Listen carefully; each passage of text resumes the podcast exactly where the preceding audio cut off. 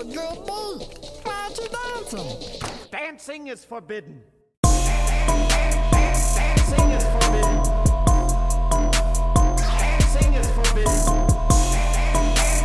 Dancing is forbidden. Dancing is forbidden.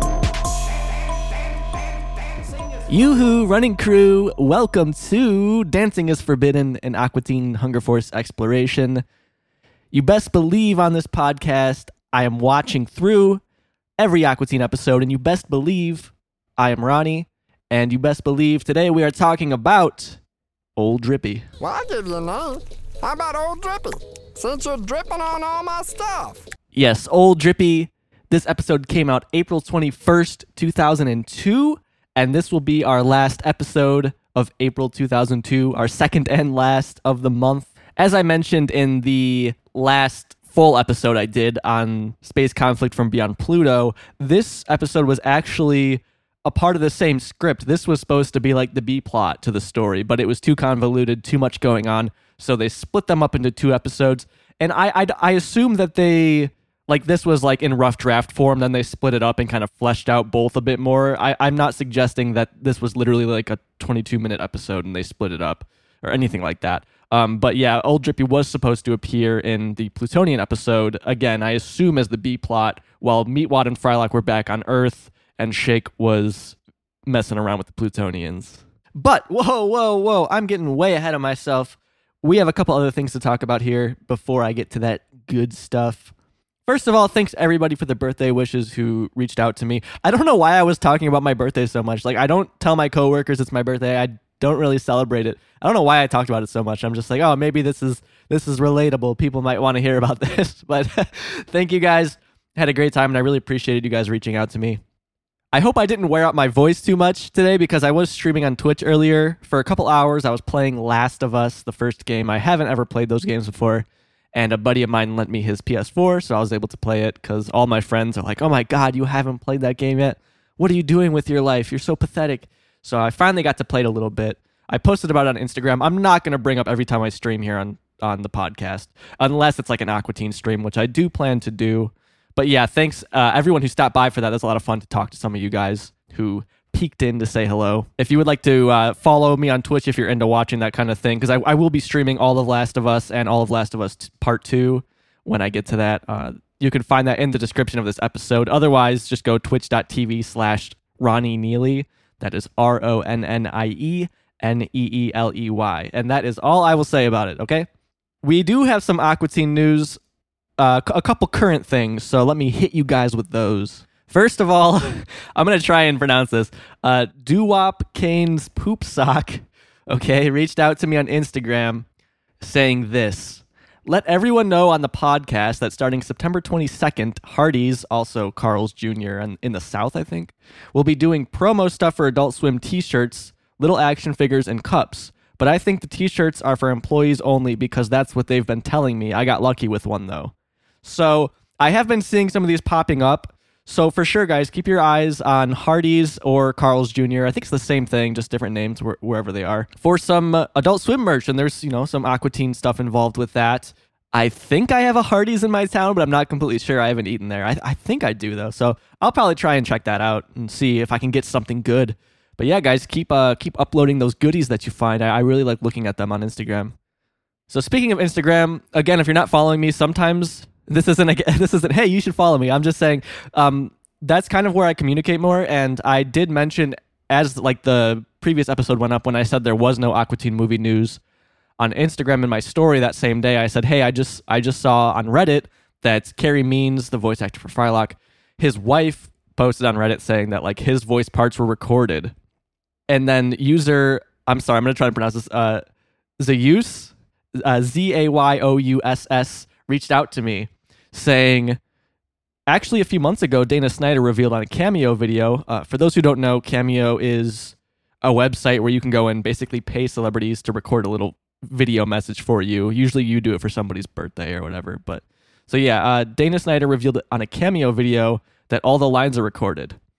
So then she went and sent me this video, so I checked it out. You guys can check the show notes for this episode for a link to this. I'm not going to put the whole thing in because it's like a three minute video, but I will put the little relevant information here. I would suggest you watch the whole video though, because, you know, Dana Snyder's hilarious and it's definitely time well spent. Anyways, when this clip comes in, basically Dana's talking. It's it's a cameo for the Reddit page, so he's kind of making fun of the Reddit page and saying, like everyone there has horrible taste, obviously tongue in cheek because it's an Aqua Teen subreddit. And he goes into this. uh, discriminating taste on your Reddit feed uh, that no one's heard of, we wouldn't be able to do the next movie, which has already been recorded. And you'll be pleased to know I'm going in next week to record some more. But it's all done. And it's going to be ball kickingly awesome. It's like a real, it's imagine every action movie you've ever seen and then times it by double. So yeah, that was July 21st. At least it was posted on July 21st of this year, less than two months ago as of this recording. And I'm very excited. So yeah, I mean, uh, animation will probably take a hot minute. So I don't know how much news we'll really be getting after that, but hopefully we'll hear something soon. Thank you, Zeus. I really hope I'm saying that right. Uh, for sending that my way. I really appreciate it. Um, and Zeus is actually doing something cool where she is hosting like a Rabot rebuild thing on Instagram. You can find that on Instagram at ATHF Rebuilt. So Aqua Teen Hunger Force Rebuilt, but just ATHF Rebuilt, where she split the episode Rabot into 70 segments and is having all different animators remake this short clip in their own style and then, you know, she'll put it all together and I'm sure you guys are vaguely familiar with the concept. So if you're an artist, check it out. I do a bit of 3D animating, but it's been like a year or two since I've really gotten into that. I would like to join, but I think I'm just too busy right now. So for my sake, please join on my behalf. And I would really like to see this episode like remade. That'll be so cool. You guys can, of course, check the show notes for a link to that Instagram page. So, up next, listener Josh has a voice message for us. Let's check it out. Hey man, just wanted to say uh I love what you're doing with these podcasts and you're like the first podcast that I actually listen to. I actually enjoy. Uh I, yeah, I'd be listening to it at work whenever I don't want to work. I don't really know what else to say, but yeah, keep doing what you're doing. Uh yeah. Happy birthday. I think tomorrow Monday is your birthday if I remember what you said. Yeah, Josh, thank you so much for taking the time for this very nice message. And of course, thank you for the birthday wishes. Uh, very, very, very cool. And that's like a big honor for me that this is like the first podcast you really got into. Podcasting is, it's weird. It's hard to explain to people sometimes. And for some people, I think for a lot of people actually, it's hard to get into it. I know it was hard for me to really get into podcasts. Like I started off, I think the first one I really listened to was Bill Burr's podcast. And that was just like on SoundCloud.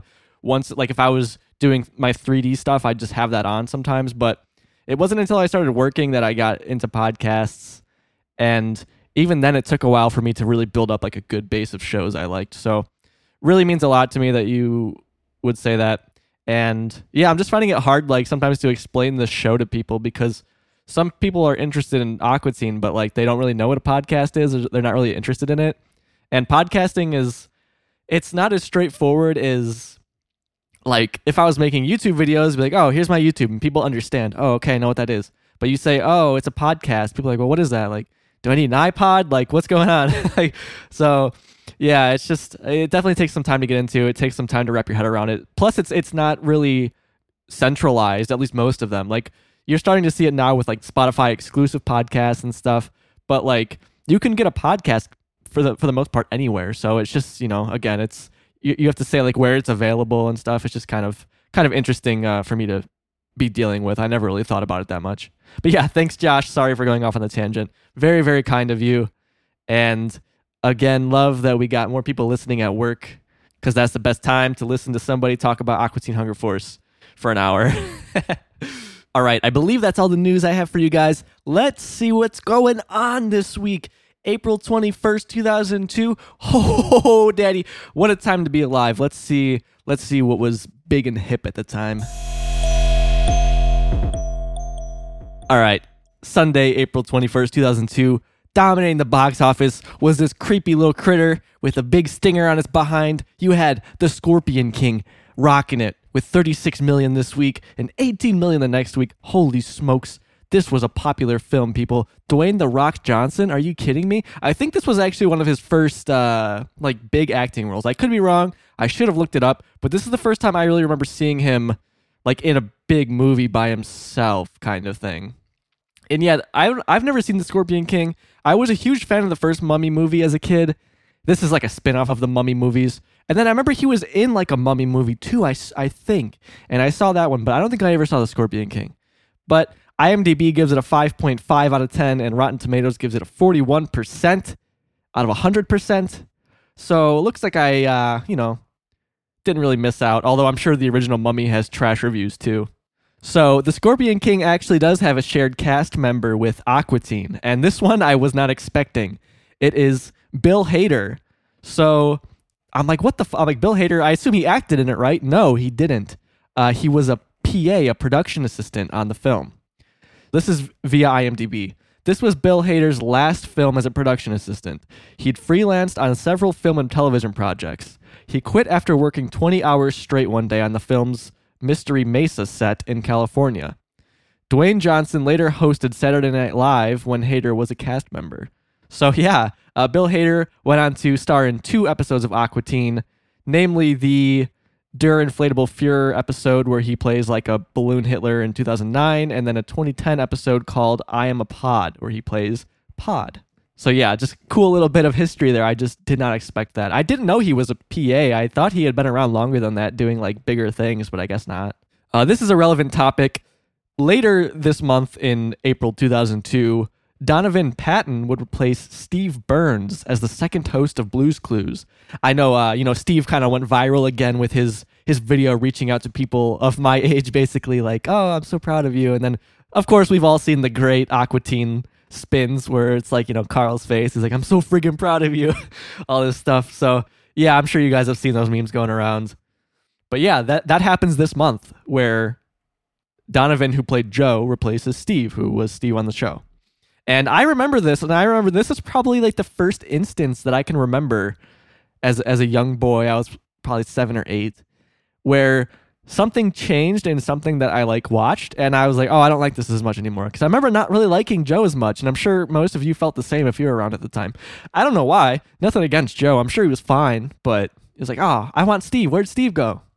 So I was looking into uh, Donovan a bit, the guy who played Joe, and turns out he went on to voice act in some big video games such as Horizon Zero Dawn, Grand Theft Auto 5, and 2018's God of War. So he's been busy. Uh, Steve, I'm sure most of you know Steve's story. I know he went on to make make music and stuff, and I listened to some of it. It was actually pretty good. It was better than I expected it would be. But I think he only put out like two albums, you know, since 2002. So I don't think he's really sticking with it a whole lot. But yeah, anyways, uh, that's it for film, television. What was going on in music, you might ask? Well, I have one single answer for you Ashanti.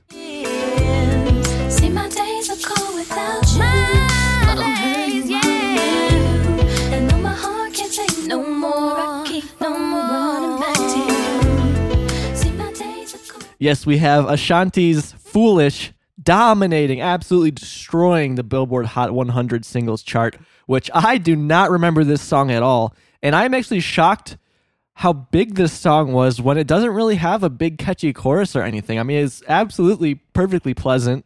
I liked listening to it, but it doesn't like it didn't strike me as like a huge single like the other ones we've had. But yeah, this song was just dominating the charts. I'm sure we'll see it in future episodes as the Billboard Hot 100 single and the album it came from, her self-titled album was dominating the record charts as well. So this is definitely Ashanti's time, and she is still around making music, but you don't really hear about her anymore. So I don't really know what the deal behind her hype was. Maybe she was just, you know, hyped up by the hype machine, the big hype monster, pushed her to the top. You know, young pretty girl singing some nice songs. Maybe it was just, you know, right place at the right time. But yeah, you don't really hear about her anymore. But we don't just have mainstream music to talk about. We have the Billboard alternative number one single. What do we got?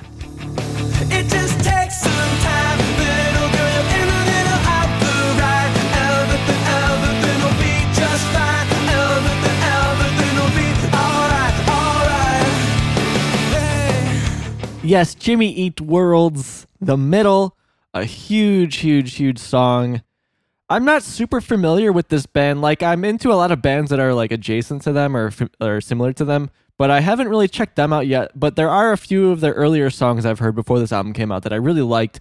My impression is they used to be kind of more indie, more emo, and then they made it big with this album. But my impression is this album is still highly regarded, still very good album.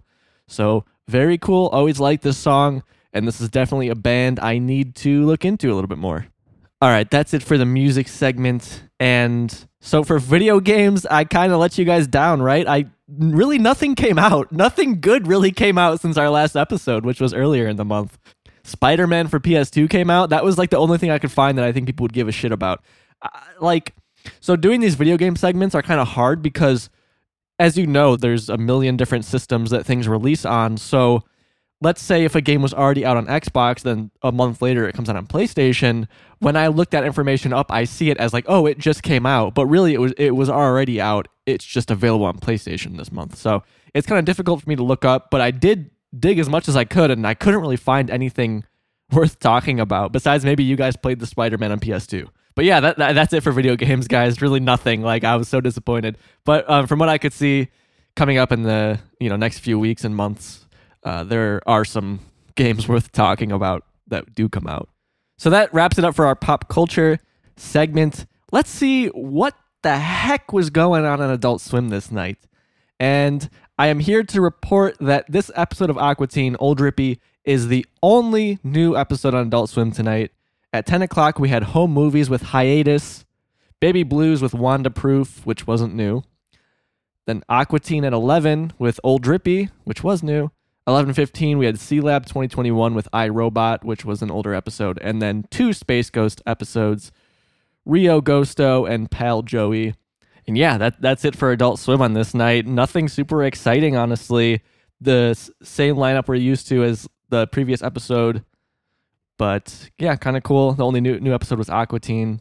If you're interested on YouTube, you can look up. I think it's just like Old Drippy. I would put Aqua Teen Adult Swim promo or trailer or something there's a video somebody uploaded of them with their cell phone, like recording this off their TV, but it's not really worth it for me to include here because, again, it's recorded on a cell phone up to a TV, and it's literally just like stock Adult Swim stuff before and after a clip of Aqua Teen, so it's not super exciting. There's no like new voiceover or anything like that. But if you want to look it up, it's there. So, okay, that's enough talking about all this other stuff. All this other bullshit. Let's jump in and talk about season one, episode seven, Old Drippy. Check it out. Check it out,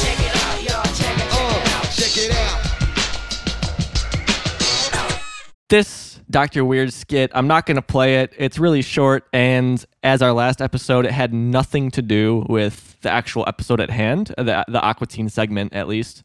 It opens with Dr. Weird proclaiming gentleman. And then Steve says, You know, you can call me Steve. I mean, there's no one else here. And then you see from Dr. Weird's perspective, you see Steve, and there's like some weird monster behind him that's clearly from like some sort of 60s animation. And then Steve says, right? And then Dr. Weird just yells, My mind. And that's it. I mean, I guess I don't know why I didn't play it if I just did like a shitty reading of it.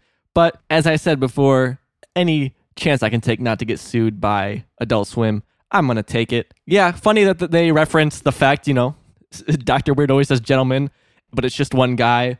I don't know if I've mentioned it, but in, in the original Rabot cut that we have on the season one DVD, there are supposed to be other scientists. So it was supposed to be a group of scientists, not just Steve. But they kept Dr. Weird saying gentleman, even though it's just one guy. But yeah, funny that they they mention it. And that's it. It's just kind of just a little visual and self-referential joke. After that, of course, we get the intro, and then we open to a scene at the Aqua Teen's house. We see their kitchen for the first time, but in its current state, it is absolutely fucking disgusting. And we have Frylock complaining about how disgusting the kitchen is. I mean, we see just stacks of dishes, bowls, a nice set of dirty colored pastel cups. We have a hose hooked up to a kitchen sink, a toilet scrub brush, which is gross, a drawer pulled out with pans stacked inside of it for some reason. Uh, maybe even insinuating that they used the drawer to eat out of. I don't know. Uh, a full fish on the ground. And, like there's like food too, like perfectly fine food that was just left out, like uh, cracked eggs, moldy bread. There's like chickens and stuff. It almost, it really just looks like someone tried to make it gross because it doesn't really make sense. Dirty dishes, I understand, but to have stuff just completely left out that doesn't make sense and like food specifically like why would you leave a whole raw chicken out that just doesn't make sense? So it seems like somebody i wonder who tried to make it disgusting. And i'm just shocked by the the pure volume of plates that they have. They have a lot of plates for three people. It's insane. Anyways yeah this is the scene we open to. Frylock is not happy about it and shake is sitting on the couch eating weenies off of the satellite dish that we saw in the previous episode space conflict from beyond pluto. So at this point, Shake's desperate to find anything to eat off of, and to eat it with, he is using the antenna on the cordless phone. He's using it to stab the weenies and eat them. For those who don't know what weenies are, it's just I, you know, they just look like little hot dogs, like little uh, sausages that you would eat. So let's hear how this plays out. What the hell is this? Hey, you want a dog? Here, I'll pierce one for you. The dog meat is perfectly soft. No, I don't want a dog. I want a dog. Can I have a dog? There. You still want one? I sure do. Pick one out for me. Hey, Oh, no one is gonna want one. You know, that was the last dish. hey, that's my satellite dish. So yeah, as you heard, Shake offered Frylock uh, a hot dog to try and get him to forget about the dirty kitchen, basically. And then Meatwad will take one, though he rolls in, he's all excited, and then Shake spits on them, or or, or rather hawks a loogie on them. And then Meatwad still wants one, but because of this, Shake doesn't want them anymore after he like spit on them, which is just so weird. I mean, I guess if I hawked a loogie on something that I was eating, I wouldn't want it either. But it's just funny how he's he's willing to waste them all just so Meatwad doesn't get any. And he just throws it into the kitchen. Like he, he's clearly done this many times. He just throws it from the living room into the kitchen and he's done with it. I mean, I've had my fair share of dirty kitchens in my life from being a kid up until an adult, but never quite this bad. I think the most desperate I've gotten was just using like Tupperware to eat out of. Like if all the dishes are dirty and you're hungry now, you don't want to wash them. Uh, usually, you know, it's not like there's just something quick to wash. It's like there's something baked on there. You don't want to wash those plates. I think Tupperware is, is is the lowest I've gone. I'm trying to think, but yeah, that's it. And then we have a lot of utensils, at least like now. So I've never run out of utensils. I think uh, uh, the most desperate I've gotten was like we have a bag of extra utensils. I've maybe gone in there and gotten one, but I mean that hasn't happened often. So never been in quite this situation, but I'm sure we've all been there where you know, no clean dishes, man, and you're hungry. But obviously, Shake has taken it to the extreme, eating off of a satellite dish with a phone. I mean, at that point, it's just like you're just making things harder on yourself because that really can't be easy to do. Anyways, that's enough about my dirty kitchen habits. Frylock has some more reprimanding to do. Get in here and look at this. You ever hear a damn refrigerator or a freaking trash can? No. You got three raw chickens in here on the floor. A dog wouldn't even take a crap in here. Look, just take the hose and Oh, no. lightly spray No. everything no, out no, the back no, door. No, my ass you will. Drape a tarp over Oh no, you're not. You're gonna go to the damn store and get some cleaning supplies. What's going on? Look at this mess. Did you do this? Fine, all right. I'll do it, but it's my decision to do this. I declare it. So just great detail on their kitchen. I really like how much work I assume Bob Pettit put into this. We get some really great yelling from Carey Means here as Frylock, and this episode really cements Frylock as their leader because he's telling, you know, Shake what to do. He's telling everyone what to do, and he's the only responsible one. And the, without without Frylock, they would all be dead, honestly. A little detail here I picked up more on was the closet, their closet in the kitchen. I assume maybe it's like a pantry even. It's just full of trash, full of trash bags, and it's like it can't they can't even close the door on it. An audio thing I picked up on here, which I'm still not really sure what it's supposed to be, but there's this weird just like popping noise that goes on occasionally in the background, and I can't figure out what it's supposed to be. Maybe one of you guys has an idea, but like I thought it was like dripping water maybe, but that's that doesn't seem to be it. So I don't know. You'll hear it in these clips when they're in the kitchen. It's just like a pop noise. I love Shake's su- suggestions here of just taking a hose and spraying everything out the back door or draping a tarp over the mess. Like he's just like he doesn't want to deal with it and he's trying to figure out the the easiest way, but that would just make their lives harder. And I'm sure a lot of us have felt this like desperation, this frustration when the mess is so big, it seems like you can't possibly clean it up. But of course, I don't feel any sympathy for Shake. He's an asshole and this mess isn't just from using dishes, it's from just being so fucking lazy and leaving food out and everything. There's a silent moment there where Shake asks Meatwad when he comes into the room if he made the mess and just everyone just looks at Shake. Like they, they don't. That's like the funniest thing they could have done. I think is it's just Meatwad and Frylock just staring at Shake like they know he did it. He knows they know he did it. So typical Shake here. As he's walking away to get the cleaning supplies, he proclaims it was his idea to clean anyways. And then after that, we see something growing in the kitchen on the floor. Just this little, you know, what what we know now is mold. So uh, it's hard for me not to know what it is because I've seen this episode so many times. But yeah, a little piece of mold growing, and then we get a Schooly D audio cue. Let's check it out. Yo, man, I think that mold is moving. And if it move one more time, I'm getting my gap. I didn't notice this in the last episode, but in Space Conflict from Beyond Pluto, there are zero, zip, zilch, nada, no Schooly D transitions in that episode, which is the first episode that we didn't get any of those in.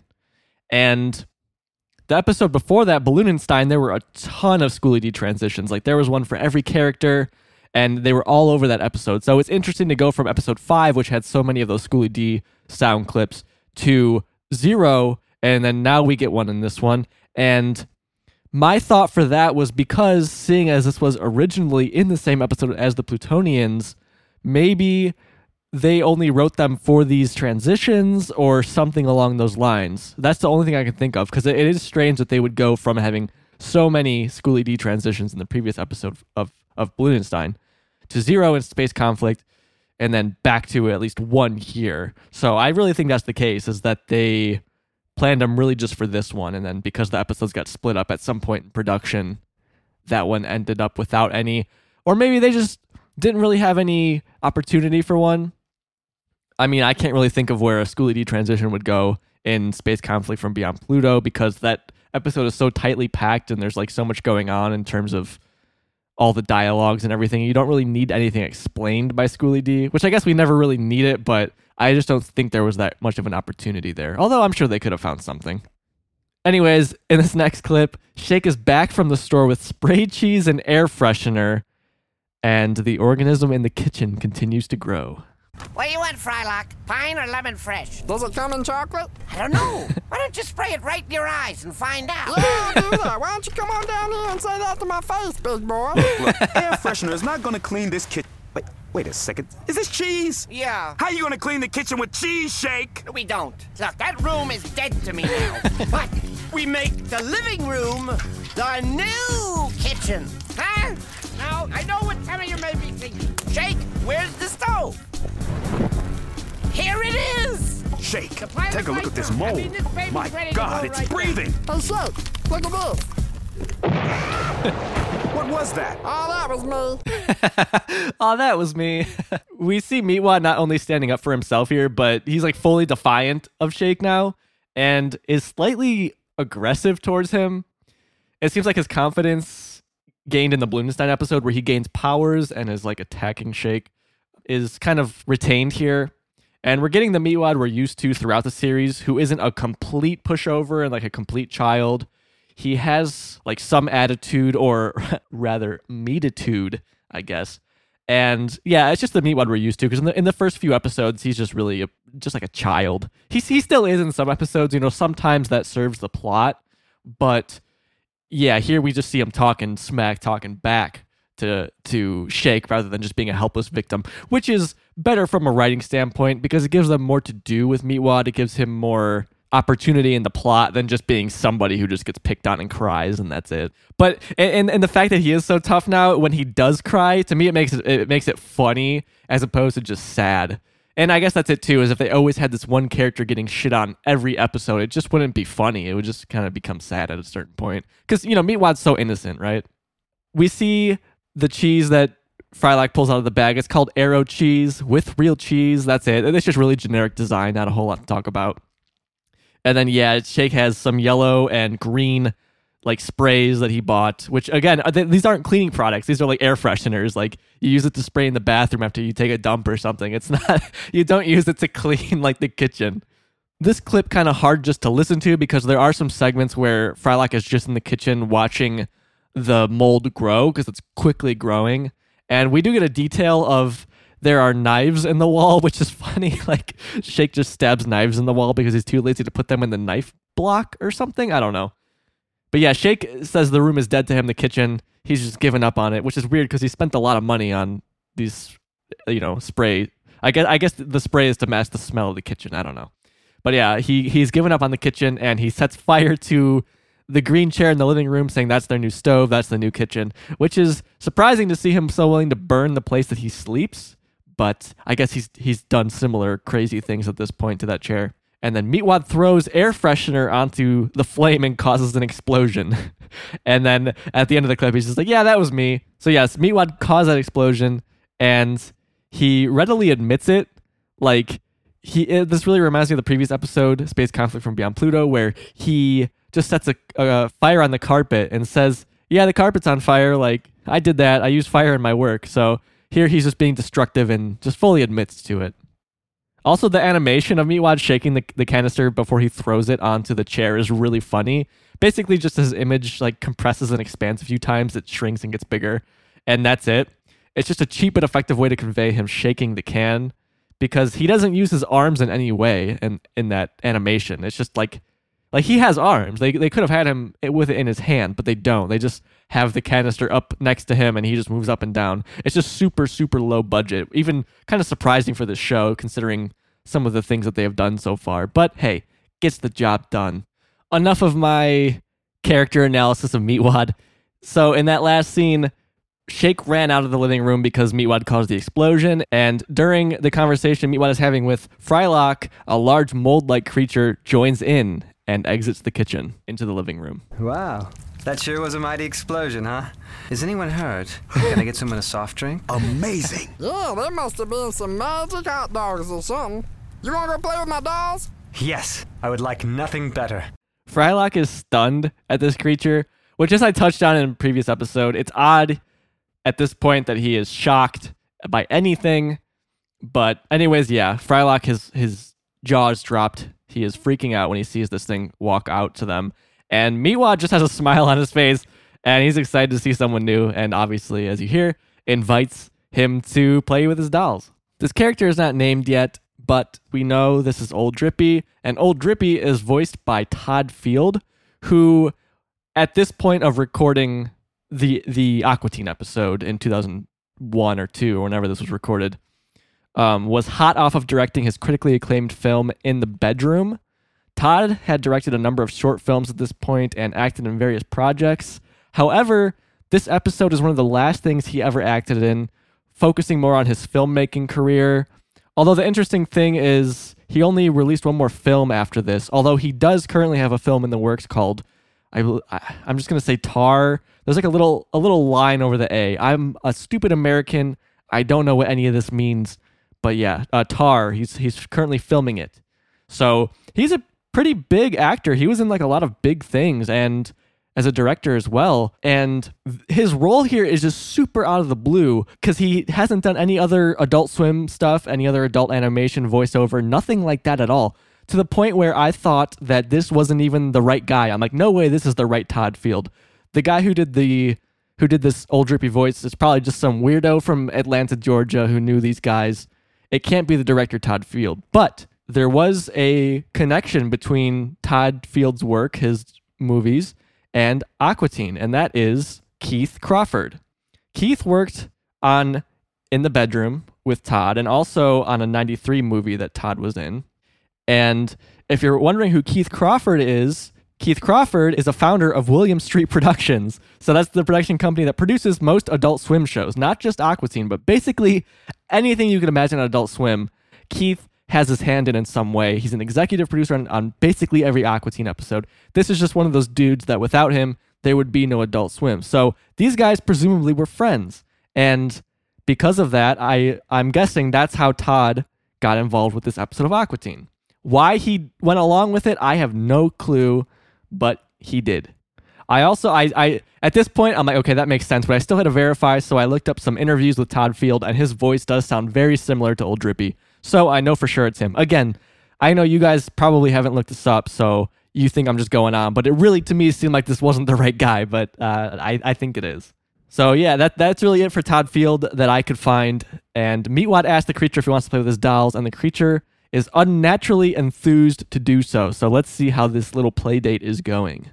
Well, this is Vanessa. Now, I know she looks like an apple, but she's actually a full grown woman. And she fell in love with her boyfriend Dewey here. And they go off into outer space and then they, they get married. Wow, they're super cute. I wish I had a name. Well, I'll give you a name. How about Old Drippy? Since you're dripping on all my stuff. Oh, thank you. Thank you so much. I like. Seriously, Drippy, stop dripping. Dewey's getting all soggy. Oops. Sorry, Dewey. so this is our first time actually meeting Meatwad's dolls, Dewey and Vanessa. Vanessa looks to be a Granny Smith apple with a face drawn on in marker. She also has a mustache. I should note that in other appearances of Vanessa in future episodes, she sometimes doesn't have hair and a mustache. It's just eyes and a smile. I assume I'm I'm probably overthinking this, guys, but I assume it's because Meatwad has to remake her due to the fact that apples will rot. So that's why she looks different in some episodes because he has to keep redrawing her. Realistically, the animators just probably forgot, but whatever. Um, Dewey is a toilet paper roll with a face drawn on as well. His design much more consistent in other episodes. They never have much of a discernible personality, at least when Meatwad plays with them because they don't speak. But we do learn here that they are married and they go into outer space together. Old Drippy is really enjoying the dolls, and then he wishes that he had a, has a name. So Meatwad names him Old Drippy because he's quote dripping all over Meatwad's stuff, basically all over his dolls. However, in this moment, this is basically the only time we actually see Old Drippy drip. So it's kind of a weird name. I, I I wonder if there was some other joke or some other plot point that they had for him that they scrapped because again, this is like the only time we see him drip. So I don't I don't really know. Old Drippy is just super soft spoken, and at this point, past episodes are making us feel uneasy about him since every creature this far has been dangerous or had ill intent. So we're not really sure what to make of Old Drippy yet. And Old Drippy asks Meatwad if he has any real dolls. But before that happens, I just want to quickly shout out the music playing in Meatwad's room. I love that he, t- when he takes someone to his room, he puts some music on and it's just like generic dance music. So make sure you give it a little listen here in this next clip. Meatwad, do you have any real dolls? Well, real dolls cost money, and I just rather use the unlimited power of my imagination. 'Cause I ain't got no damn money. Then I'm going to go out and get you the best doll ever. Now, where do I go to get a doll? Hot diggity doll. They have all the dolls. It's just up the street. Hot Diggity Doll. Oh my god. Hot Diggity Doll is a great name and one of the first instances of the show having silly titles like that. Um, I'll point the other ones out, I mean, in the future. Off the top of my head, there's a few things I can think of where there's these like uniquely Dave Willis, Matt Maiellaro names for things that aren't like crude or anything like that. They're just silly and just so funny. But yeah, old Drippy wants to get Meatwad a real doll because he's playing with an apple and a toilet paper tube. And again, we're just we're not sure what to make of him because you expect him to be awful in some way. Like maybe he's killing them with his spores or something. You know, we'll find out. But anyways, we cut to Carl's house and we see his bedroom for the first time. Actually, I think this is the first time we really see the inside of his house as we're used to it. There in Escape from Leprauchapolis, I know his house gets ripped off of the foundation and we see kind of some of the layout and we see other bits and pieces here and there, but I think this is the first time if my memory serves correct, you know, I should have this written down, but I think this is the first time we see inside of his house in any capacity, but definitely the first time that we see his bedroom as it ends up being. Our first view in the bedroom, there's a lot going on here, but the main point is there's a headless, full sized cutout of a bikini clad woman holding a surfboard and a six pack of beer bottles. So it's like a big promo thing, but with, but with no head, which is just a great touch. We see an exposed mattress behind her with two pillows and a bunched up sheet on top. I should point out there are no sheets on the actual mattress itself, and the carpet is an orange or kind of tannish color. It's hard for me to really describe it. With a stack of presumably porn magazines on the floor, and then there's some more underneath the bed. Carl's bedside table consists of a 2x4 on top of cinder blocks. On top of that is a clock with a reading of 4:10 p.m. and a pitcher with what looks to be change inside of it or maybe bottle tops. I don't know. We also see a yellow chair of some sort next to that. We just barely see it, but it has like a cup holder in the arm.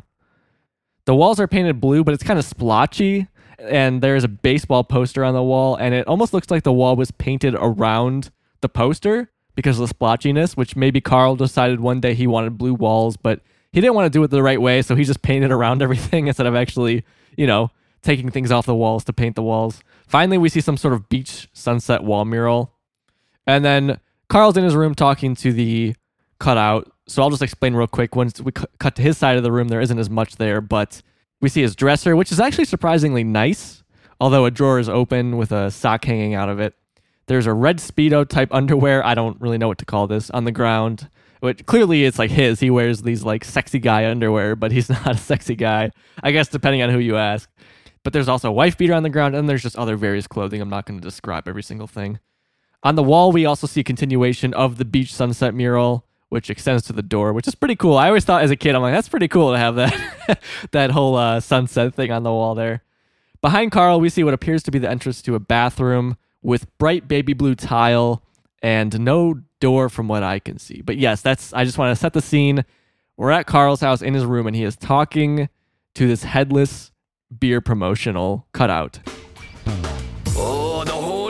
The horny broad from the beach. You're a naughty girl. What are you doing coming by my bedroom? I thought you had a photo shoot. Well, let me just slip on my swim trunks. Uh, unless you don't want me to wear them. That's a possibility, huh?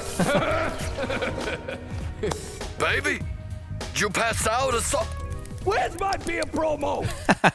Okay, so looking back, I actually got the description a little bit wrong. He does have a nightstand directly next to his bed, which actually looks similar to the dresser. It looks pretty nice. And that has on it a lamp that is in the shape of a woman and lotion and like paper towels. Just so gross. Uh, but yes, so he's talking to this. He's like role playing. He's to go on a date with this or whatever, you know, gross stuff Carl wants to do. And then it gets pulled out the window, and then we see old Drippy walking away with it, which to me is funny because Meatwad tells him Hot Diggity Doll is down the street, and old Drippy just goes right next door and takes it. Carl's room is on the second story, so it's impressive that Drippy was able to climb that and like pull that out. I would like to see that animation, but I understand why they didn't show it. Anyways, to open this next scene, we kind of have a lot going on here, but Shake comes back to the house and he has a gutter in his hand. And then Shake goes into Meatwad's room to find him there. Where's Meatwad? What are you doing with that gutter? What are you doing with that beard, huh? Answer that, scientist! Meatwad! Uh-oh. Where are you? Not in my room. Aha! My telescope. Oh, you've ruined it. How will I ever see the stars again? This ain't no telescope. It's Dewey, and he's an engineer, and he works on the super train. He does what? You got mental problems. No, no. Taste like Rome. What's it taste like? Your mother's. Ah! Monster! Ah! Okay, so Shake screaming was uh, that's his first time seeing Old Drippy, who is returning with Carl's cutout. We had some great back and forth between Shake and Meatwad. Uh, Shake just coming in to beat Meatwad's ass, and I just, I you, I mean, you guys heard, I just lose it at you have mental problems. when he says that's a poor Meatwad as he's hitting him with the gutter. So Shake says, "Taste the chrome," and I was like, "Oh, are are gutters made of chrome?" Because when I hear of chrome, I think of like like fancy shit on cars, right? Like chrome side pipes and all that stuff. But I looked it up, and I guess gutters will typically be coated in a zinc and chrome alloy mixture, or whatever the fuck, to prevent rusting. So there probably could have been chrome on those gutters. Anyways, I just want to go back to my previous thought of how Meatwad told Old Drippy that Hot Diggity Doll was down the street, but then Old Drippy goes to Carl's house and steals his cutout. And, you know, if we're supposed to believe this character is nice, then that kind of goes against that, right? So I did some thinking about it because, I mean, spoiler alert, uh, I, you guys have seen this episode. Old Drippy does turn out to be nice. He is a, a nice creature. So that just doesn't really make sense that he would steal from Carl. But my thought here is that he didn't really understand. He thought that was Hot Diggity Doll because remember, he was just born earlier that day. So he just didn't know any better. So yeah, old, old Drippy returns with the cutout for Meatwad, and he really thought he went to Hot Diggity Doll and got it. He did, he wasn't purposely stealing from Carl. He just didn't know. Well, Meatwad, look at this doll. All right, a drunk girl. this is the best doll ever. Okay, so that, that's like the end of the clip. I should have just included it with the previous one, but just all right, a drunk girl. So yeah, old Drippy gives him the doll. Meatwad is very enthused. He finally has a quote real doll. You know, it, it is kind of weird. Old Drippy knew what a quote real doll is compared to what Meatwad is playing with, which is just shit he found around the house. Why would he think this is a real doll? It's you know, it's a giant cutout. But I mean, I guess it's it's more of a doll. It's more of a real play thing than whatever Meatwad's playing with.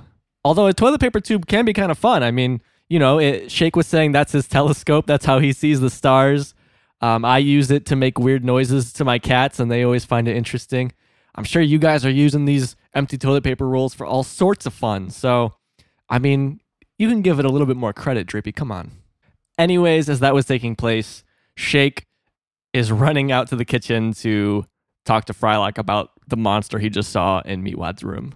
Burn the house down! There's a monster in Meatwad's room! That monster, as you put it, is a miracle of modern science that arose out of your mess, which I see is still here, Shake. Then thank God that I made all this possible. huh? right? Yeah, so Frylock just glaring at Shake. You know, Shake is scared by it, but then when it comes down to him having to do something about it, which is clean the kitchen, then he's suddenly like, oh, it was a good thing, right? Right? So Shake is finally about to do something about it, and we see him dragging all of their dishes in a big white sheet out the front door and over to Carl's pool, who he crosses while he's heading there, who is heading over to the Aqua Teen's house to look for his cutout. Because I mean, you know, if I feel like if any of us lived next to the Aqua Teens, if anything went missing like that, you could assume where to look, right? Look, you know who's the leader! Oh, I know. And don't ever yell at me like that again, because if you do, you are demoted. Oh, hey, Carl. Shut up. Wait, where are you going with those dishes? Nothing? it's just, where are you going with those dishes? Nothing. And then he just kind of starts singing to himself. Beep boop. Great uh, joke, of course, between Frylock and Shake, where Shake is proclaiming, I'm the leader, I'm the one in charge, even though he is doing what Frylock told him to do. But yeah, as, as Shake is going to do that, Carl gets to the Aqua Teen's door and talks to Frylock. Hey, Carl, what's happening? Yeah, right. Did you see a woman in a bikini with a six pack of beer and a surfboard come in here? Was it cardboard? Used to be up at the liquor store? Uh, no. well, okay, Carl. She's back in Meatwad's room. So you'll hear in the background stuff going into the pool as Frylock is telling Carl where the the cutout is. I don't assume to any allegiance to Carl. I think he probably just doesn't want Meatwad playing with that because it's not really appropriate for him. So Carl heads to Meatwad's room where Old Drippy and Meatwad are, are performing a marriage to Dewey and the headless woman. Dewey, do you take this headless supermodel with the six pack to be your lawfully wedded wife? So that you guys can work on the railroad together and build super train and drive them to Jupiter with Pat Man? Say I do. I do. You two timing bitch. Oh, please, this is a private ceremony. You get your gross, moist things off her. That's my fantasy girl. Was this yours? I am so sorry. Oh my gosh. Oh, oh, she smells like dead mushrooms and cheeseburger meat. And who are you? I'm the guy that's going to rake your lawn for being such a big jerk. So yeah, we see old Drippy feels bad about it, which I think is genuine. And I'm I, again, I I just said that based off of the fact that like if you haven't seen the episode, but as you know, he he is a good guy, so he does really feel bad. I assume there was just a confusion when he got the doll. He thought it was he thought he was that hot diggity doll. He also didn't understand the concept of money because he just took it without paying for it. But yeah, uh, I love Carl actually like being into it. Not like, hey, that's mine. He's just like, you two timing bitch. Like he he to him it, it is a real woman almost, which is great. We get a lot more of a look into Carl's personality here. Which I just love how the show has been building Carl's personality up from just being the the asshole next door who gets picked on to having this whole lore behind him of all the stuff he's into. But yeah, Drippy feels bad about it. He feels bad for what he did, and he offers to rake Carl's lawn. And in this next scene, he is doing exactly that. Idle hands spend time at the genitals. and you know how much God hates that. That yard looks nice, Carl. Yo, Drippy here does some good work. Yeah, you stay on your side Oh, of I'll the stay lawn off the by lawn. the I'll way. stay off the Carl, is that a leaf in your gutter? When's the last time you cleaned up there? Yeah, Carl, when's the last time? Look, if I wanted a wife to nag my head off, Drippy, I'd order one from Russia. Why do that? You've got a beautiful lady right by your side. Yeah, Carl, and when you find a good one, let me tell you, You need to hold on as tight as you can. You're a lucky man, Carl. You know what? Why don't both of you just get the hell out of here right now? Great idea. I'll go get us some lattes. Who wants a latte? Yeah, give me one. What are they? Drippy raking Carl's lawn, and Carl's actually like happy about it. He's standing out in the yard with his fucking cutout, and Meatwad's on the Aqua Teen side of the lawn, the the Shaggy side, and he goes to roll onto Carl's side, but then he just rolls back, and he's like, "Oh, I'll stay on my side." As you remember in a previous episode, Meatwad is on Carl's lawn, and he says how he feels bad about leaving all the juice and the nastiness un- from underneath him on the grass. So I assume that's what they're talking about. They don't want Meatwad getting the lawn all nasty again with his grease. And then Drippy's just trying to be nice to Carl, but Carl gets annoyed because Drippy is like, "Oh, like we got to clean your gutter," and Carl just doesn't like that. He doesn't like being nagged. And then I just love the joke of Drippy's like, "Oh, well, why would you want a wife when you have a beautiful woman right by your side?" And you know, it's a cutout with no head. Anyways, but yeah, Carl says if I want a wife, I would order one from Russia, which, as we all know, he does in the next season. Drippy offered to get them lattes, and you know, Meatwad doesn't know what that is, but in this next scene, he is giving everyone a latte. One for you. Oh, thank you. One for you. Yeah, just pour it on my head. And one for me. Where's mine? Is this one mine? Uh oh. Gee, I didn't realize you were here. And Well, I had am here. I'm known- here now. Go get me one. Uh, just give me yours. Shake, that's rude. He's rude. He's the one that bought the lattes. And that's rude. Introducing him to this environment. You know how dangerous that is. It's called a gesture of kindness, Shake. Maybe you ought to try it sometime. Well, maybe you ought to move right out of here right now if you know it's good for you. Here, take mine. I'll do without. Oops. Oh, I'm sorry. I'm sorry I slapped that right out of your hand. I don't know what came over me. Jeez, is that polite enough for you, Frylock? I'm apologizing to your best friend in the whole universe. That was my fault, probably. Um, I- I'll just go get a rag. Yeah, go get a rag so I can slap that right out of your hand. Shake, what is wrong with you? What's wrong with you? Hey, why don't you go kiss your new best friend? You love him so damn much. I'm the one that cleaned the kitchen. I'm the authority. Drippy got three lattes, one for Frylock, one for Meatwad, and one for himself. As you hear, Shake comes into the scene and he's like, Where's mine? These scenes not particularly interesting for me for this podcast because it's just Shake going off on a rant. There's not a whole lot for me to say about it. But yeah, he's just having a big he's being a big baby and just being an asshole. He hits Drippy's latte out of his hand as he's going to hand it to Shake. And then, you know, Drippy's so nice. He's like, oh, that was probably my fault, even though he knows it wasn't. But he's just so nice that he is not trying to stir any sort of conflict. And this is a good look into the behavior of Shake because he's going off while basically everyone is like, nobody's really egging him on. I guess Frylock a little bit.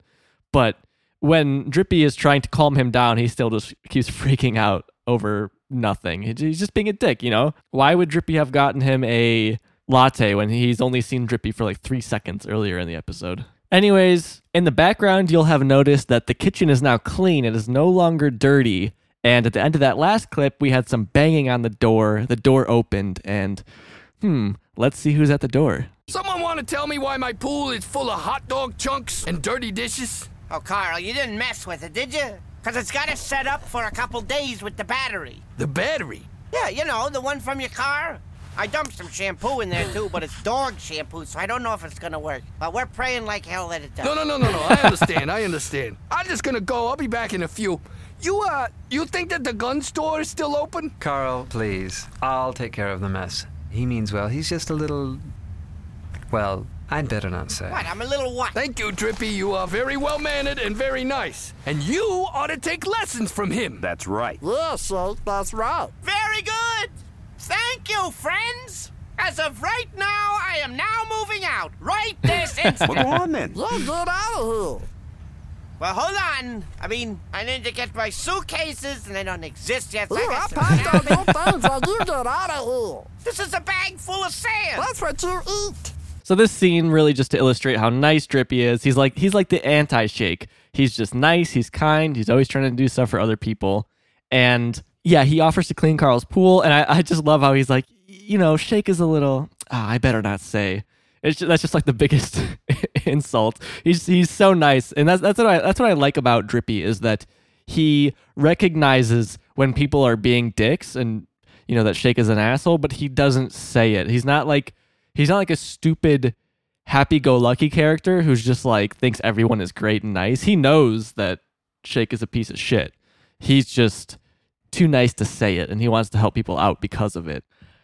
When Shake gets told off by everybody basically comparing him to Drippy, he threatens to move out, but Meatwad just hands him a, a plastic bag from Food Badge and says, Here, I packed your things, go. You know what? I think it's actually Food Badger. That would make more sense. I guess kind of like a Cub Foods or something like that. Yeah, Food Badger. But yeah, this scene is still going on. I just wanted to cut it because it's already long. So let's hear the rest of the scene play out. Remember, Shake is handed his bag of things, which is just a, it's a plastic bag with like barely anything in it. Because Shake doesn't really own anything, right? He doesn't have a room. He doesn't. You don't really see him with that much. So yeah, let, let's let's continue the scene. I'm moving this TV back to my room too. I paid for it. Whoa. Do not touch that television until I get over there. Oh, yeah, he's nice now. But don't come looking for me when he's burying your bodies out in the Well, desert. get out of here. What are you waiting on? I'm gonna toss you out of here. Meatwad just chasing Shake out the door. It's the funniest fucking thing. But yeah, Drippy comes back in to help move the TV. He's such a nice guy. He's he stops cleaning Carl's pool to run over and help move that TV. And by help, I mean he does it all himself. And I just love that Meatwad paid for it, which I don't really believe, but that's what he says, and, and no one challenges him. But I really don't believe that he paid for the TV. But all right, Shake has officially moved out, and we see he moved out to the front of their house where he is currently. It's nighttime now. He's in a thunderstorm and he's trying to construct shelter out of three couch cushions. That's Good. Okay, that's all right. It looks good. Hey, who says I couldn't do this, huh? Ah, let me in! Will you let me in? Damn it! I mean, guys! Hey, somebody want to let me in, please? So yeah, he's just out on the sidewalk trying to construct shelter from these three nasty couch cushions. I should have said, and it instantly gets struck by lightning as soon as he like gets them to stay. Uh, during this scene, I, I noticed a visual glitch. Shake just randomly, like his his character moves up slightly, like it kind of floats a little bit um, off the ground during the scene where he's standing on the sidewalk and is constructing his fort. So if you if you go back and watch this, make sure you pay attention to that. You'll see him kind of float a little bit. I suppose it could be him moving like up the sidewalk a little bit, but it, it doesn't make sense. He his character isn't moving at all. It's just floating up. So I think it's just a mistake on their end, some sort of keyframe error or something. But yeah, as you heard, uh, his shelter got destroyed instantly, and he just runs to the door, pounding on it, wanting to be let back inside. He wants to move back in. And surprisingly, Frylock lets him in pretty quickly. Well, Shake, I thought you moved. What? I never said that. who said that? Oh my, you're burning up. yes, uh, I'm very sick. Frylock, he needs medical help. He needs an ass whooping, is what he needs. There's no time. Here, Shake. Eat my head. Here, kiss my ass. Forget about it. I'm serious. Coat me with ranch. Chase me with cheese if you must. I don't care. It's the only way. Drippy, don't. What are you doing? Don't do that. That's gonna hurt you. I'm saving his life. I'm half penicillin. Well, I have some penicillin in my lab, if that's what this is all about. Oh, really? well, then just give him some of that, man. No, I mean, wait, now, hold on a minute. I, I kind of like the taste of your head. I mean, you said it was the only way, right? Shake already sick after being outside, which I don't think just being outside in the rain makes you sick. I think what happens is it can lower your immune system, like being in bad elements like that, and then you're more likely to become sick. But it doesn't just make you sick. Like you don't actually get a cold from being cold. And if Shake was just outside by himself, it doesn't make sense really who he would have caught that from. So, you know, kind of an old wives' tale, the reason he's sick. But the point is, he's sick, and Drippy is so nice, he's willing to sacrifice himself to save Shake because he says he's half penicillin. I don't entirely know how penicillin and mold are related. I know penicillin was discovered from mold. I don't know if it ex- just is mold. I could just quickly Google this and save myself from looking like an idiot, but it is what it is. I'm sure some of you guys know. But yes, penicillin, uh, good for you when you're sick, typically, and old Drippy is half penicillin. But then Frylock's like, well, I have some. And Drippy instantly pulls back. He's like, oh, we'll just give him some of that. But Shake's such a fucking dickhead that he wants to eat, keep eating old Drippy because he tastes good. And old Drippy's just too nice to refuse him, which, you know, I wish he would have refused him. That would have been a, a better route to go, I think. But at the same time, this this episode has to end. It has to wrap up, and something has to happen with old Drippy. Before the eating can fully commence, Meatwad has a few words for Drippy. Where are you going, Drippy? I, I love you. I'm going away for a while, Meatwad. And I may never come back. But I'll always be right here. inside. Yeah, in my stomach, baby. Close your eyes, Meatwad. Ah! Leave your eyes open, Meatwad. I want to horrify you into a coma. I love hearing that hot mic of Todd Field just yelling into it. Poor Meatwad has to sit there while his like only best friend of the series, who's an actual like sentient being, is being eaten by his asshole roommate who always picks on him. I feel like Shake is kind of just doing it to be an asshole, especially because it hurts Meatwad because that's Meatwad's friend and he's choosing to eat him. So as this horror is going on, we get a Schooly D transition where Schooly D kind of tells us what's been going on. For three days. I mean, for three days, Shake done ate old. There ain't no way to treat your homies, man. You cold-blooded, Shake. The night sky during this little transition section is actually very pretty. The moon is nice and big, lots of stars in the sky, which is surprising because they live like right by a city. You see all the skyscrapers and stuff, so you would think the light pollution would drown that out, but I guess not. So, as Schoolly D said, it's been three days, and we check in on the Aqua Teen household where we see what is left of Old Drippy, which is not a whole lot. At this point, I gotta tell you, you're better without the ranch. I mean, you're good. Thank you. How are you feeling? Great. I'm gonna go outside and run amok. Hey, hey, you wanna join me? I'd love to, but I simply don't have the strength. Ah, suit yourself. But seriously, you stay off of my chair. God. So Drippy gives his life to Shake, and he, he I'm surprised he invited him to go run amok with him. He's like, "Hey, want to go outside?" That I, I, that actually shocks me when I when I see that because Shake normally doesn't, you know, do stuff like that. At least so far in the series. And Drippy has to turn him down because he's so sick. But then he won't let Drippy go on his chair. He won't let him like sit in his chair while while Shake is out running amok. Shake is like telling Drippy he's better without the ranch, which is just really messed up because he's like, "Hey, I'm eating you, and you actually taste better by yourself. Does you know that?" Like, I guess at least he's trying to be nice. That's how I feel like with steak. I can't fathom putting steak sauce on my steak. I think that's probably. I guess you would do that for maybe cheap steak or like steak that's not good. That would make more sense. Um, growing up, my dad put steak sauce on his steak, but I don't know that we had steak a whole lot. And if we did, I don't think it was very good of steak because I remember growing up not liking steak. Um, and I grew up very poor, so that would make sense that it wasn't like the best quality. Maybe that's why he had to mask it with with A1 steak sauce. But when I make like a ribeye now, it's like, dude, I don't want anything on this. I just want to taste like the meat itself. So I guess that's kind of how I feel. Um, or I, I can relate to what what Master Shake is talking about with, oh, you taste just better by yourself. Poor Drippy though is too sick to go outside and run amok with Shake, which again I'm still shocked that Shake asked him that. And Shake just runs outside, which is such a kid thing. That's like a, something that kids do. Is it's like, oh, I'm gonna go outside and play. Just go outside and do whatever.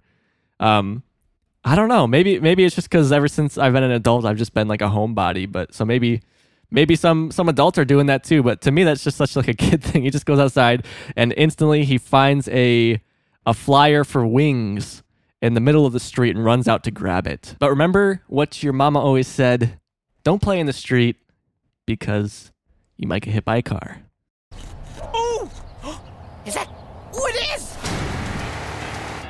A free flyer! Whoa! Shake, no. hey, look at this! Six wings for six ninety five, free delivery. Oh. That's awesome! Who's hungry? You hungry? Shake just standing in the road looking at this wing flyer when there is a semi truck hurling down the road, which is crazy. You wouldn't think semis would be on this road, but I guess I guess so.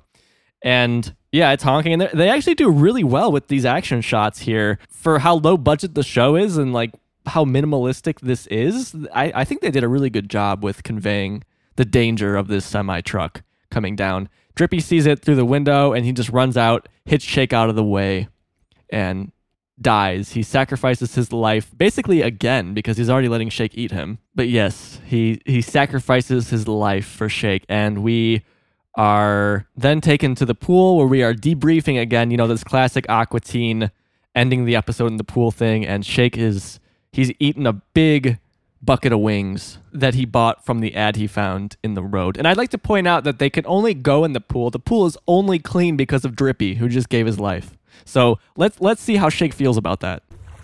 Look, he pushed me. He pushed you out of the way of that truck. Listen, He's in a better place. He's in the grill of the truck. He was my best friend. Yeah, well, then you should know something. When he was pushing me, he mentioned something about not liking me. Oh, I, I clearly heard Did that. he really? That stuck out. Well, I guess I'll have one of those wings then. Give me one. Here, fetch. Where's the meat? This is a bone. Go make a doll out of that. So poor Meatwad has the saddest look on his face when we open it on this scene, and then Shake tells him that he, he that Drippy didn't like him, which I, I, it's mean, and Shake is trying to be mean, but also I guess in a way it's kind of nice because that way Meatwad won't dwell on like, oh, my best friend is dead. It's like, oh, well, he didn't really like me anyways. So, I mean, I don't know. I, obviously, I'm looking too much into it, but I guess that that in that moment it, it eased up Meatwad's mind because then he's like, oh, well, I guess I'll just have one of those wings, which Shake proceeds to throw an already eaten like wing bone onto the ground. As he he has like the full bucket of wings, like he'd easily give Meatwad one, but of course he's not going to. He also has uh, barbecue sauce all over his face, which is funny. Um, but yeah, yeah, he, he the episode ends with Shake telling Meatwad to make a doll out of that, and that is Old Drippy, season one, episode seven. So this was an interesting episode and a big, a big departure from everything we've seen up until now. This is the first episode where we get to see what the Aqua Teens do when there is no villain, no enemy, no threat at all. You know, like I was kind of playing with at the beginning of of the episode. You might think, oh, maybe old Drippy's bad in some way, but he wasn't. He was wholly good, and he was just there, you know, to be nice and help people. He wasn't like the Bus of the Undead episode where Moth Monster Man you you think is nice until he lays all his eggs in Carl's esophagus. A lot of times these creatures they're nice to the Aqua Teens, but then they end up having this like thing that they do that ends up hurting people. But old Drippy didn't have anything like that at all. I guess if if you don't count him accidentally taking Carl's cutout, which you know isn't really that big of a deal. And we get to see what the Aqua Teens do under that situation because all we've seen up until now was them either dealing with villains or like in Balloonenstein, they were dealing with the threat of Balloonenstein, who wasn't really a villain, it was just an inanimate object.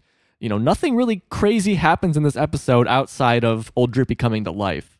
Other than that, it's just all slice of life, which you get a lot of from this show, and I think is what really drove me to the show and why I love the show so much. Of course, I love the wacky villain episodes and stuff, but my favorite episodes off the top of my head are the ones where like it's just it's just the Aqua Teens hanging out. Of course, this episode had Old Drippy in it, but like there are some episodes where it's just three Aqua Teens and Carl, and that's the whole episode.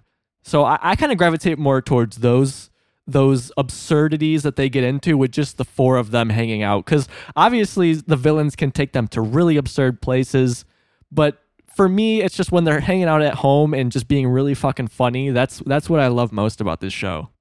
So, in seven episodes, we've seen the metamorphosis from a detective show where food products solve mysteries to a slice of life kind of just buddy comedy where these characters hang out at home. I think the most underdeveloped character so far is Shake.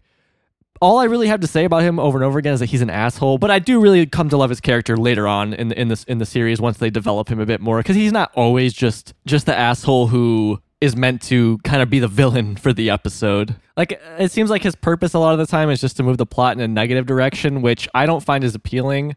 Of course, I you know I, I wouldn't say change his personality. It's just like these plot points which kind of require him to do it, which just kind of makes me dislike him because I like Frylock and I like Meatwad a lot. So when it's just Shake shitting on these two characters that I like, it kind of gets old. And when he's just beating up Meatwad all the time, that gets old too. And I'm assuming that you guys like Meatwad as well, at the very least. So once they do more with Shake's character than just beating up Meatwad, that's where I think he shines more. Like, yeah, he's he's always like a dick to him, and that's fine. For example, like in Kidney Car, they're both kind of fighting over this car, but it's it's like they're like brothers fighting instead of just one guy picking on somebody else. Which him picking on Meatwad can be funny. It's just like you know his character just seems really one note, especially in this episode, which which gets old for me. But yeah, sorry, I'm going on a tangent. A- again, I, I I love Shake. I'm I'm not saying I dislike Shake. It's just in these episodes, I think they do more with him later on, which I like more. But Old Drippy, season one, episode seven, we had Todd Field playing Old Drippy. His performance here, I thought was good. I don't know who else I would have preferred to play this. He just does a good good job of like a mild mannered, quiet kind of guy, and I like that it's not somebody super recognizable. Even though he is a big actor, he's probably one of the biggest actors they've had on the show. But he, he's just, I don't think did a whole lot of comedy.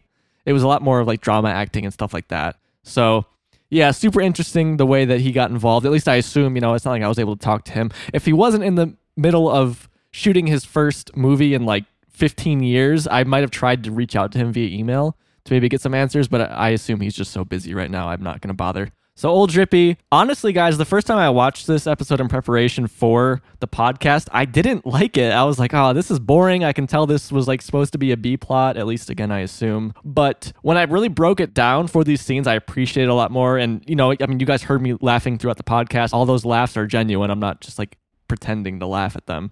So I actually enjoyed it more doing for this podcast, but I think I'm going to go with my original gut reaction here and maybe give it like three and a half arrow cheese cans out of five. It's it's a good episode. It's definitely far from their worst, but I, I, I definitely don't think it's near the top. It's nice that Meatwad got like a good episode here. He got a friend, but yeah, I feel like they do this kind of thing better in later episodes. So yeah, three and a half out of five. Still not a bad score at all. So before I end the episode, I do have to talk about the fact that this is the first episode with an animated credits at the end. So before it would just be the credits over a black screen and white text. Now we have the images we're familiar with. So let me just talk about that real quick for you. I realized that I never even played the outro song, so let me play the outro now. Before I played the, the Mooninite Death March outro, but yeah, here is the typical original outro for Aqua Teen Hunger Force, at least before they changed the name a bunch of times.